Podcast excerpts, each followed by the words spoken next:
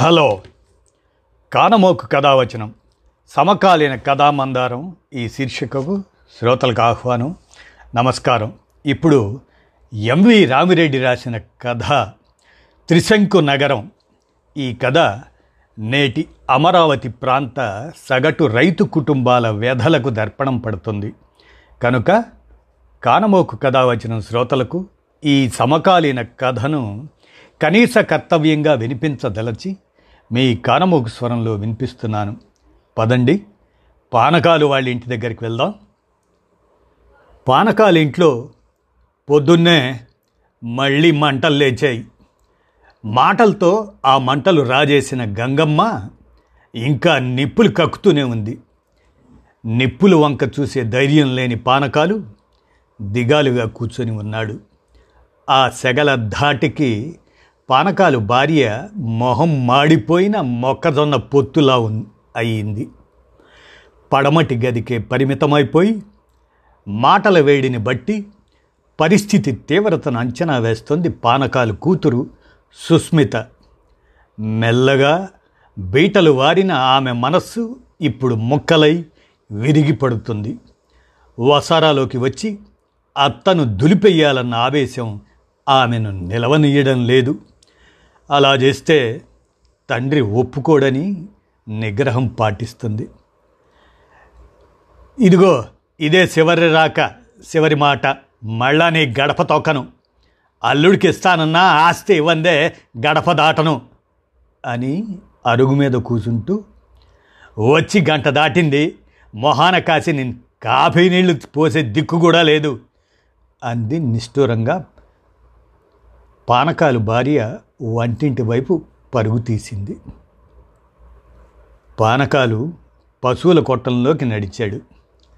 తాతల కాలం నుంచి ఇంటెనక 6 సెంట్ల స్థలంలో ఉన్న కొట్టం అది. ధరలు ఆకాశంలో ఊరేగినప్పుడు కొట్టం అమ్ముతావా అని అడగని బేరగాడు లేడు. 2 గేదెల ముందు మేత వేసి పాలు పితికి ఇంట్లోకి నడిచాడు. భార్య ఎదురొచ్చి పాల తపాళా అందుకుంటూ, పిండి లేదండి, హోటల్కి వెళ్ళి ఇడ్లీ తేగూడదు అంది. పానకాలు బయటికి నడిచాడు. 2 ఇళ్ల కవతల వ్యాను ఆగి ఉంది. దాని నిండా ఇంటి సామాగ్రి. ఇంకో పోర్షన్ వాళ్ళు కూడా ఖాళీ చేసినట్లున్నారు. వాహనం వెళ్ళిపోయింది. సాంబయ్య వీధి అరుగు మీద దిగాలుగా కూర్చొని ఉన్నాడు. 25 అడుగుల వెడల్పు కూడా లేని ఆ వీధిలో 5 అంతస్తుల భవనం కట్టాడు సాంబయ్య. చేతిలో డబ్బుండి చేసిన పని కాదు. అద్దెలకు జనం ఎగబడుతున్న రోజుల్లో బ్యాంకులు పిలిచి మరీ అప్పులిచ్చాయి. నెల నెలా వచ్చే అద్దె డబ్బుతో తేలిగ్గా వాయిదాలు కట్టేయొచ్చని, భవనం మిగిలిపోతుందని లెక్కలేసుకున్నాడు. లెక్క తప్పలేదు. 10 పోర్షన్లు కిటకిటలాడాయి. సాంబయ్య ఆకాశంలో నడిచాడు. హఠాత్తుగా పరిస్థితి తలకిందులైంది. ఒక్కొక్కరే ఖాళీ చేశారు. కిస్తీలు ఎట్లా కట్టాలో తెలియక సాంబయ్య సతమతమవుతున్నాడు. ఆలోచనలు మోసుకుంటూ సెంటర్కు చేరుకున్నాడు పానకాలు. ఒకప్పుడు 2-3 కూల్ డ్రింక్ షాపులు, 3-4 బడ్డీ కొట్లు, 4-5 బజ్జీ బండ్లు, ఒకే ఒక్క గుడిసె హోటల్తో బుద్ధుడి వదనంలా ప్రశాంతంగా కనిపించే 4 రోడ్ల ఆ కూడలి ఇప్పుడు పంతం పట్టిన పంచ నారసింహుడి విగ్రహంలా ఉంది. మొన్నటిదాకా 10 తలల కూర్పుతో రావణాసురుడి విశ్వరూపంలా ఉండేది. ఫ్యాన్సీ స్టోర్లు, స్వీట్ షాపులు, బేకరీలు, పానీపూరి బళ్ళు, మోడ్రన్ సెలూన్, రెడీమేడ్ దుస్తులు, బ్యూటీ పార్లర్లు, పచ్చి పల్లెటూరు నవనగరంలా ముస్తాబైంది. రియల్ ఎస్టేట్ ఆఫీసులైతే సందుకొకటి ఉన్న ఫలంగా ఊడిపడిన అభివృద్ధికై మంచి కిక్కిచ్చేందుకు 5-6 వైన్ షాపులు. మస్తాన్ హోటల్ కిటకిటలాడుతుంది. జనం వెనుక తన వంతు కోసం నిలబడ్డాడు పానకాలు. పొద్దున్నే లేవగానే రాత్రి మిగిలిపోయిన అన్నంలో పెరిగేసుకొని కలుపుకొని తినే రోజులు అతని మదిలో మెదిలి పెదవుల మీద నవ్వు మొలిచింది. 4 ప్లేట్లు ఇడ్లీ పార్సిల్ కట్టమని చెప్పి పక్కకొచ్చి నిలబడ్డాడు. ఇదో పానకాలు ఇట్రా. ఆ పక్కనే బండ మీద కూర్చొని ఉన్న కిట్టారెడ్డి కేకేసి, నేను దోశలు కట్టమనాలే, టైం పట్టిద్ది, కూకో అన్నాడు. బండ మీద కూర్చున్నాడు పానకాలు. చుట్టూ ఉన్న జనాన్ని పలకరిస్తూనే ఉన్నాడు కిట్టారెడ్డి. అరే కాసులు, నీ హోటల్ సంగతి ఏందిరా, ఇంకా మోతేసేటేనా? ఆ భగవంతుడికే తెలియాలి మావా. లక్షలు వెచ్చించి అదే సెంటర్లో ఆధునిక హంగులతో రెస్టారెంట్లు పెట్టిన కాసులు మొహంలో నిరాశ తాండవించింది. కాదర్ బాయ్, నీ షాప్ మళ్ళా తెలిసేది ఉందా? బీహార్ లేబర్ మళ్ళా వచ్చేటట్టు లేరు, ఏం చేయాలో పాలుపోవటం లేదో. అద్దాలు బిగించి మరీ హంగామా చేసి బియ్యము కూరగాయలు అమ్మే షాపు ప్రారంభించిన కాదరు పెద విరిచాడు. కిషోరో, నీ ఫైనాన్స్ కొట్టు తీసేసి పిండి బనన పెట్టుకోరా. ఎటకారంగా ఉంది బాబాయ్ నీకు, నీకేం పొలం అమ్ముకున్నావు, లసొచ్చి పడ్డాయి, ఏ కబుర్లైనా చెప్తావు. ఫైనాన్స్ వ్యాపారంలో నిండా మురిగిన కిషోర్ బాధగా అన్నాడు. ఆ లక్షల కట్టలన్నీ ట్రాక్టర్కి ఎత్తిచ్చి నీ ఇంటికి పంపిస్తాలే, మళ్ళా మొదలుపెట్టు వడ్డీ వ్యాపారం, మొండ అన్యాయం పనులు చేయబోకరా గట్టిగానే మందలించాడు కిట్టారెడ్డి. కిషోరు తలదించుకొని తుర్రుమన్నాడు. అరే వెంకటేశో, కుంటగాడు సేరు దున్నినట్టున్నావా, ఏం వేస్తున్నావేంది? మెను పెట్టాలనుకుంటున్నా కిట్టన్నా, నువ్వు మనగాడివిరా, మళ్ళా కళ్ళం చేయబోతున్నావు నవ్వుకుంటూ వెళ్ళిపోయాడు వెంకటేష్ చేతిలో టిఫిన్ పొట్లం ఊపుకుంటూ. పానకాలు కిట్టారెడ్డి వంకే చూస్తున్నాడు. 6 అడుగుల పొడుగు, చెక్కలాంటి శరీరం, గట్టి మనిషి, ఆపకుండా 10 ఎకరాలు దున్నేవాడు, ఎద్దుల్ని సైగలతో కట్టడి చేసేవాడు. బండలాగుడు పోటీలు ఉన్నాయంటే కటికల ఎద్దుల పక్కన ఎద్దులా నిలబడేవాడు. ఇప్పుడు పెట్టలా అయిపోయాడు. 60 దాటకముందే ఒట్టిపోయిన పత్తి పొలంలా అయిపోయాడు. హుషారు మాత్రం తగ్గలేదు. మట్టసంగా గడ్డివాం వేయడంలో కిట్టారెడ్డి దెట్ట. తను పైకి మోపులు అందించేవాడు. మీ ఇద్దరు కలిస్తే వాము ఏమా వాటంగా వత్తదిరా అని ఊరు ధృవీకరించింది. పొలాల వాములైనా అంతే. గ్యాస్ పొయ్యిలు లేని కాలంలో పంటలైపోగానే పత్తి కట్టే మిరపకట్టే నరుక్కొని తెచ్చి దొడ్లో వాములు వేసుకునేవాళ్ళు. రోజు కొద్ది కొద్దిగా వంటకు వాడుకునేవాళ్ళు. రోడ్డు మీద బైకులు కార్లు పోతూనే ఉన్నాయి. మొన్నటిదాకా భారీ లోడు లారీలు, వ్యాపారుల కార్లు, పోలీస్ జీపులు రాకపోకలతో ఆ రోడ్డు కిక్కిరిసి ఉండేది. ఏంది వ్యవహారం పానకాల, అమ్మాయి సంగతి ఏం చేస్తున్నావు? పొద్దున్నే మళ్ళా మీ అప్ప దిగబడింది అనుకుంటా బండ మించి కాళ్ళు కిందకి దించుతూ అడిగాడు కిట్టారెడ్డి. అవునన్నాయ్, ఏం చేయాలో అర్థం కావటల్లా, ప్లాట్లు కూడా రాయక తప్పేటట్లేదు నిస్పృహగా అన్నాడు పానకాలు. నేనంటే నోరేసుకొని బతుకుతున్నా, ఉండదంతా రాసేసి వాయిలేనోళ్ళు నువ్వు నీ పెళ్ళాం ఏందిని బతుకుతారా? అంతోటి మొగుడు ఉంటే ఎంత, ఊడితే ఎంత, పిల్ల బంగారం, ఎలా అయినా బతుకుద్ది. కిట్టారెడ్డి గొంతులోనూ ఏదో దుఃఖం. ఇడ్లీ మెత్తగా ఉంది, చట్నీ చెత్తగా ఉంది. అంటూనే రెండు ప్లేట్లు లాగించేసి, ఏం పానకాలా, పొద్దుట్టించి నేను లబలబా మొత్తుకుంటున్నా, నీకు చీమ కుట్టినట్టయినా లేదేందే అని మళ్ళీ నట్టింట్లో పొగపెట్టింది గంగమ్మ. ఇదిగో అప్పా, నేను తేపతేపకి తిప్పుకోవటం నాకు సెబ్బరిగానే ఉంది. సీనుగాడికి కూడా ఫోన్లు చేశాను, మాపటాలకంతా వస్తాడు, మాట్లాడి ఏదో ఒకటి చేద్దాం.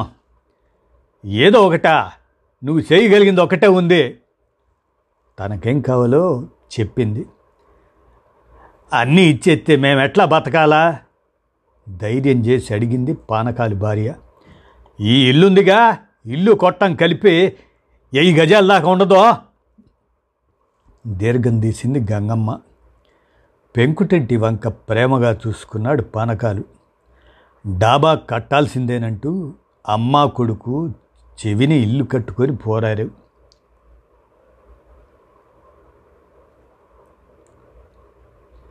తను ఒప్పుకోలేదు.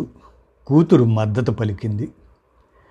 గదిలోంచి సుస్మిత బయటకు వచ్చింది. చీరగట్టి ప్రత్యేకంగా తయారై, నాన్న నేను గుంటూరు దాకా వెళ్ళొస్తాను, వ్యానిటీ బ్యాగ్ చేతికి తగిలించుకొని చెప్పులేసుకుంటూ చెప్పింది.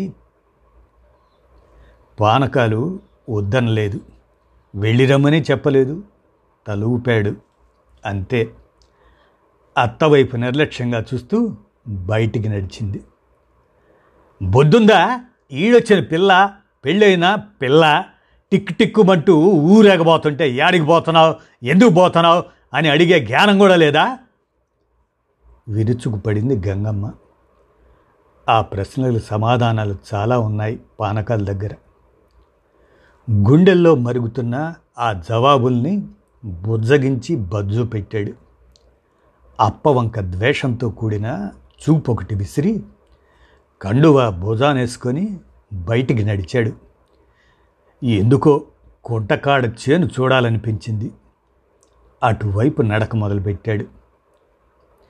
కోడల నుంచి ఉత్తరానికి తిరగగానే రోడ్డు పక్కన టెంట్ కనిపించింది. 50 మంది దాకా రైతులు కుర్చీల్లో కూర్చొని ఉన్నారు. కొందరు నల్లరిబ్బలను ధరించారు. రాజధాని రైతుల నిరసనోద్యమానికి 650 రోజులు పూర్తయిన సందర్భంగా ప్రత్యేక బ్యానర్లు కట్టారు. మొదటి వరుసలో కూర్చొని ఉన్న నరసయ్య ఎప్పట్లాగే పిలవటంతో దగ్గరగా వెళ్ళాడు పానకాలు.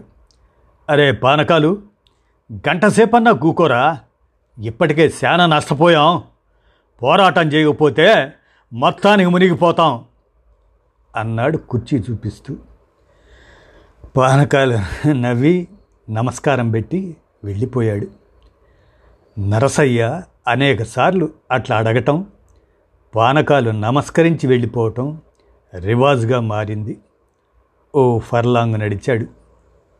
రోడ్డుకు కుడిపక్క మరో టెంటు, అందులోనూ కొందరు రైతులు. రాజధాని తరలింపునకు అనుకూలంగా వాళ్ళు చేస్తున్న ఉద్యమానికి కూడా 300 రోజులు నిండాయి. దానికి సారథ్యం వహిస్తున్న మోహన్ రావు టెంటు గుంజకు ఆనుకొని సిగరెట్ కాలుస్తున్నాడు. ఇడ్లీ తిన్నా నీరసంగా అనిపించింది పానకాలకు. గుంటూరు నుంచి సచివాలయం వైపు వెళ్ళే బస్సు ఎక్కి కుంటకాడ దిగి చేలోకి నడిచాడు. చేను నిండా పిచ్చి చెట్లు అడవిలా తయారైంది. గట్టు మీదే పొలం చుట్టూ ఒకసారి తిరిగి జమ్మి చెట్టు నీడలో కూర్చున్నాడు. కొమ్మల మధ్యలోంచి ఊగిసలాడుతున్న వెలుగు నీడలు అతన్ని కాలప్రవాహంలో ముంచి తేలుస్తున్నాయి. రాష్ట్రం విడిపోకముందే 5 అన్నదమ్ములు విడిపోయారు. 1 ఎకరం పొలము, 1,00,000 అప్పుతో మిగిలాడు పానకాలు. పొలం పని తప్ప వేరే విద్య తెలియదు. రాత్రింబవళ్ళు కష్టపడ్డాడు. తోటి రైతుల పొలాల్లో పనులకు వెళ్తూనే 4 ఎకరాలు కౌలుకు చేశాడు. నష్టాలు భరించాడు, విపత్తులు తట్టుకున్నాడు. భార్య అండగా నిలబడింది. అప్పు తీర్చుకున్నారు. కూడబెట్టుకున్న డబ్బుతో 1 ఏడాదికో 1 ఎకరం చొప్పున 4.5 ఎకరాల పొలం కొన్నారు. 5 ఎకరాల ఆసామి అయ్యాడు. కొడుకుని కూతుర్ని చదివించాడు. తమ పిల్లలతో పాటు గంగమ్మ కొడుకు చదువుకి సాయం చేశాడు. గంగమ్మ పానకాలకు పెదనాన్న కూతురు. చిన్న వయసులోనే భర్తను పోగొట్టుకుంది. గాలివాటు మనిషి. చదువుకు సాయం అందించినంతకాలం ఎవరికి పెడుతున్నావురా, నీ కూతురి కోసమేగా, తెలివిగా అల్లుణ్ణి ముందే ఘాటికి కట్టేసుకుంటున్నావు అని లౌక్యం పోయేది. కొడుక్కి హైదరాబాదులో ఉద్యోగం రాగానే ప్రకాశం జిల్లా నుంచి 10 ఎకరాల కట్నం ఇస్తామన్న కబురు వచ్చిందని అటువైపు మొగ్గింది. మంచి ముహూర్తాలు లేవని ఆగింది కానీ లేకుంటే లగ్నపత్రిక రాయించేదే. అనూహ్యంగా అమరావతి రాజధాని అయ్యింది. ఆ ఊరు కూడా రాజధాని పరిధిలో చేరింది. 10 లక్షలు కూడా పలకని పొలం రాత్రికి రాత్రే కోటికి పడగలెత్తింది. గంగమ్మ ప్లేటు ఫిరాయించింది. ఎంత ఆదుకున్నావయ్యా, వాడి చదువుకు ఎంత సాయం చేశావు, ఈ బొందిలో ఊపిరుండగా నీ కూతుర్ని కాదని ఇంకొకత్తెను చేసుకొనిస్తాను నేను అని ఇంటి దగ్గరే మకాం వేసింది. ఆమె బుద్ధి తెలిసినా కూతురు ఇష్టపడిందన్న కారణంతో పెళ్ళికి ఒప్పుకున్నాడు పానకాలు. 2 ఎకరాలు పిల్ల పేర పెడతానని హామీ ఇచ్చాడు. 2 కోట్లు మనసులో కళకళలాడటంతో గంగమ్మ ఆనందంగా సుస్మితను కోడలిగా స్వీకరించింది. హైదరాబాదులో కాపురం పెట్టాక పట్టుబట్టి మరీ పొలాన్ని కోడలి పేరు మీద రిజిస్టర్ చేయించుకుంది. కోటి మీద బేరం నడుస్తుంది. శుభ్రంగా 2 ఎకరాలు అమ్మేసుకొని ఇంకెక్కడైనా 10 ఎకరాల పొలము, హైదరాబాద్లో 3 గదులు ఇల్లు కొనుక్కోమని తను మొత్తుకున్నాడు. అది ఎకరం 3-4 కోట్లకు పెరిగిద్దిరా దద్దమ్మ, అమ్ముకోవటం పిచ్చి పని అందామె. పానకాలకున్న మరో 2 ఎకరాలు భూసేకరణలో పోయింది. పరిహారంగా ప్రభుత్వం ప్లాట్లు కేటాయిస్తానంది. పంటలు వేయొద్దని ఆదేశించింది. దాదాపు 35,000 ఎకరాల భూమి విత్తనాల పలకరింపునకు నోచుకోక పిచ్చి మొక్కలకు ఆనవాళ్లుగా మిగిలింది. సివిల్ ఇంజనీరింగ్ పూర్తి చేసిన కొడుకు వాడి పోరు భరించలేక మిగిలిన ఎకరాన్ని 1 కోటి రూపాయలకు అమ్మాడు. కొన్ని బాకీలుంటే తీర్చాడు. మిగతా డబ్బుతో కొడుకు కారు కొన్నాడు. అపార్ట్మెంట్ కట్టే వ్యాపారం మొదలుపెట్టాడు. తాడేపల్లి దగ్గరలో భారీ ధర చెల్లించి కొన్న స్థలంలో 5 అంతస్తుల అపార్ట్మెంటు దాదాపు పూర్తిగా వచ్చింది. సగం ప్లాట్లు అమ్ముడయ్యాయి. అప్పట్లో ఉన్న డిమాండ్ ప్రకారం గాల్లో లెక్కలు వేసి హీనపక్షం 1 కోటి మిగులుతుందని లెక్కలు కట్టాడు. ప్రభుత్వం మారింది. రాజధాని 3 ముక్కలైంది. అంచనాలన్నీ వేల ముక్కలయ్యాయి. పొలాలు, స్థలాలు రెక్కలు తెగి నేలవాలాయి. కార్లు మొహం చాటేశాయి. రియల్ ఎస్టేట్ బోర్డులు దుమ్ము పట్టాయి. నువ్వు 2 కోట్లు ముట్ట చెబుతానన్నావు, ఇప్పుడు ఎకరం 50 లక్షలు కూడా లేదు, అంటే 1 కోటి నష్టం. గవర్నమెంట్కి ఇచ్చిన 2 ఎకరాలకు గాను స్థలాలు కేటాయించారుగా, వాటిని నా కొడుకు పేర రాయి అంటూ గంగమ్మ గత సంవత్సర కాలంగా పోరుబెడుతుంది. కొడుకు కట్టిన అపార్ట్మెంట్లో కొత్తగా ఒక్క బుకింగు లేదు. పైగా అడ్వాన్స్ ఇచ్చిన వాళ్ళు తిరిగిచ్చేయమని బలవంతం చేస్తున్నారు. ఆ వ్యాపారం మీద పెట్టిన 1 కోటిని ఎట్లా వెనక్కి తీయాలో తెలియక కొడుకు విశాఖపట్నం పారిపోయాడు. జీవిక కోసం అంగలారుస్తున్నాడు. ఇప్పుడు గంగమ్మ పీకల మీద కూర్చుంది. ఏం చేయాలి? ఆలోచనలకు తలలో నరాలు చిక్కిపోతున్నట్లు అనిపించింది పానకాలకు. తలెత్తి ఆకాశం వంక చూశాడు. రెండు చేతులు పైకెత్తి పెద్దగా అరిచాడు, "ఓ పానకాల స్వామి, మేము అడిగామా రాజధాని కావాలని? మేము అడిగామా ఏడు నుంచి తీసుకెళ్ళిపోమ్మని? ఏంది దాగుడు మూతలు? ఎందుకు ఈ దొంగ ఆటలు?" ఉప్పెన లాంటి వార్తతో ఊరంతా నిద్రలేచింది. పున్నమి చెరువు దగ్గరికి జనం పరుగులు తీశారు. పానకాలు చేరుకున్నాడు. చెరువు ఒడ్డున రావి చెట్టు కొమ్మకు కట్టిన ఎడ్ల పగ్గాలకు కిట్టారెడ్డి నిర్జీవంగా వేలాడుతున్నాడు. కిట్టారెడ్డి భార్య పిల్లలు గుండెలు బాదుకుంటూ ఏడుస్తున్నారు.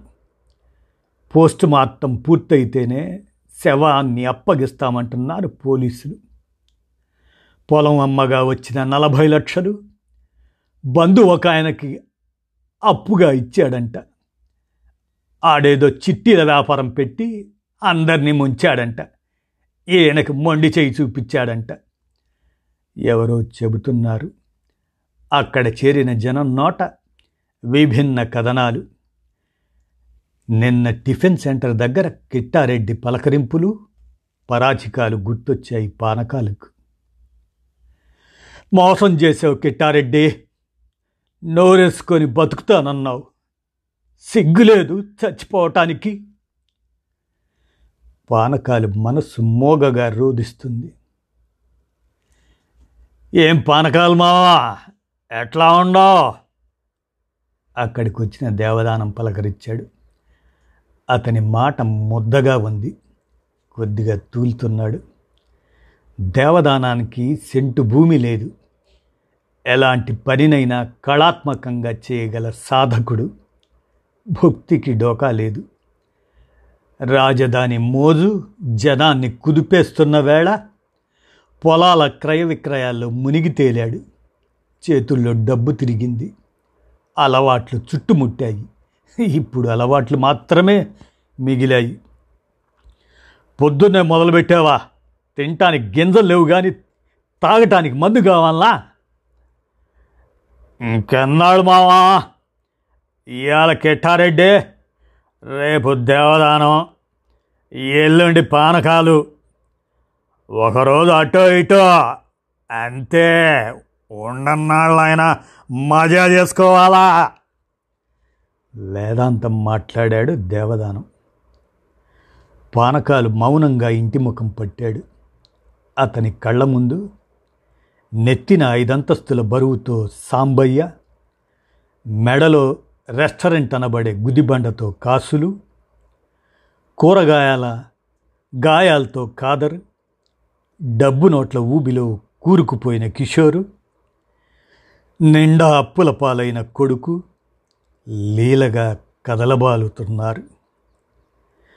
వెంకటేష్లా ఒకరో ఇద్దరో మళ్ళీ మట్టితో జట్టు కడుతూ కొత్త ఆశలు రేకెత్తిస్తున్నారు. ఇంటికి చేరుకున్నాడు పానకాలు. రాత్రి పొద్దుపోయి వచ్చిన కొడుకు ఆలస్యంగా నిద్రలేచాడు. అల్లుడు కూడా పొద్దున్నే దిగాడు. అప్ప ఫోన్ చేసి రమ్మని ఆజ్ఞ వేసి ఉంటుందని ఊహించాడు పానకాలు.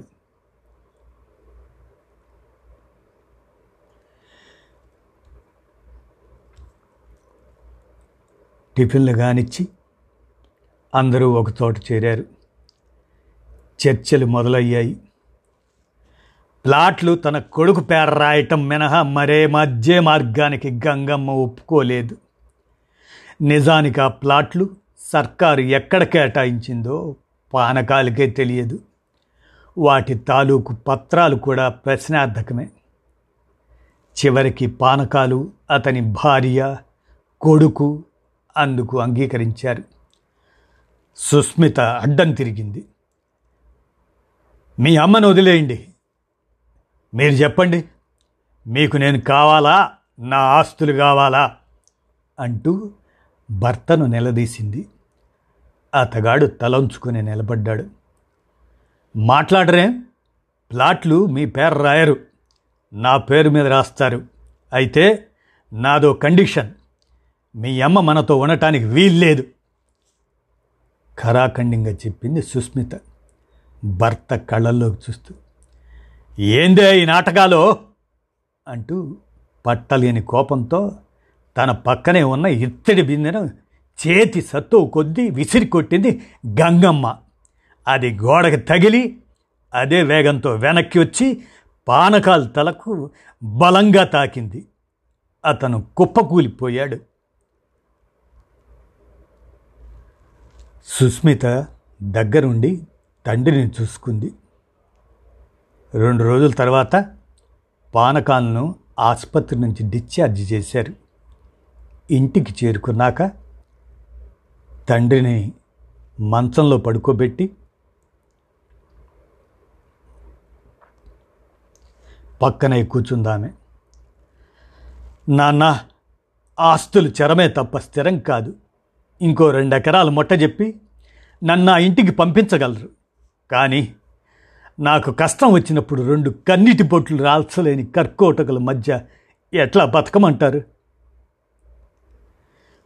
తల్లి మాట తప్ప తనలో సగాన్ని గౌరవించలేని మనిషి నాకు అక్కర్లేదు. నేను గుంటూరులో జాబ్ చూసుకున్నాను. నా కాళ్ళ మీద నేను బతకగలను. రేపే అతనికి విడాకుల నోటీస్ పంపబోతున్నాను నిక్కచ్చిగా చెప్పి వెళ్ళిపోతున్న సుస్మిత వంక ఆశ్చర్యంగా చూస్తుండిపోయింది తల్లి. 3 రోజుల తర్వాత ఉదయం 10 గంటల ప్రాంతంలో పానకాలు కోడలి దగ్గరికి చేరుకున్నాడు. ఉత్తరానికి తిరిగి సచివాలయానికి వెళ్ళే రోడ్డు పక్కనే ఉన్న టెంట్ దగ్గర ఆగాడు. పేపరు చదువుతున్న నరసయ్య పానకాలను చూసి ఏదో అనబోయి ఆ ప్రయత్నం విరమించుకున్నాడు. పానకాలు ఒక్క నిమిషం రోడ్డు మీద నిలబడి మెల్లగా శిబిరంలోకి నడిచి నల్లటి రిబ్బను తలకు కట్టుకొని నరసయ్య పక్కనే కూర్చున్నాడు. ఇదండి త్రిశంకు నగరం. ఈ కథ నేటి అమరావతి ప్రాంత సగటు రైతు కుటుంబాల వ్యధలకు దర్పణం పడుతుంది. మీ కారమోకు కథ వచ్చిన శ్రోతలకు ఈ సమకాలీన కథను కనీస కర్తవ్యంగా వినిపించాలనే ఉద్దేశంతో మీ కారమోకు స్వరంలో వినిపించాను. విన్నారుగా. ధన్యవాదాలు.